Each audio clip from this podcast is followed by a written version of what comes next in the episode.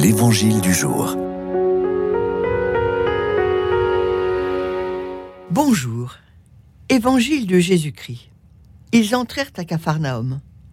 Aussitôt, le jour du sabbat, Jésus se rendit à la synagogue, et là, il enseignait.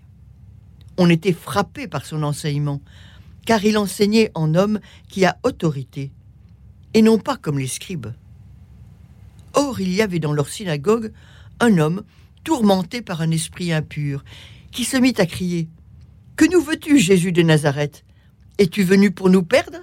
Je sais qui tu es le Saint de Dieu !» Jésus l'interpella vivement. « Tais-toi, sors de cet homme !»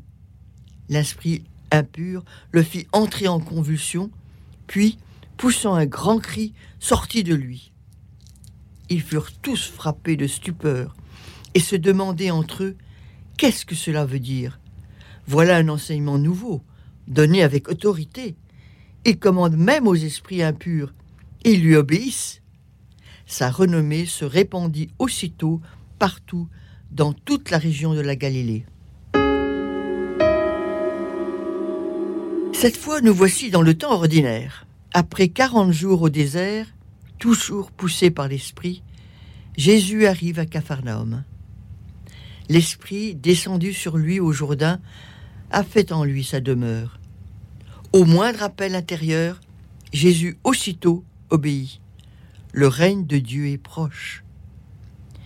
Le disciple, à ses côtés, apprend où demeurer et a goûté que nul homme n'a parlé comme cet homme. Le Christ désire demeurer le Fils bien-aimé du Père et le frère solidaire de tous ses frères. Sa place est au cœur du monde. L'adversaire est là, mais lui, le Christ, est le Sauveur, à la parole puissante et agissante.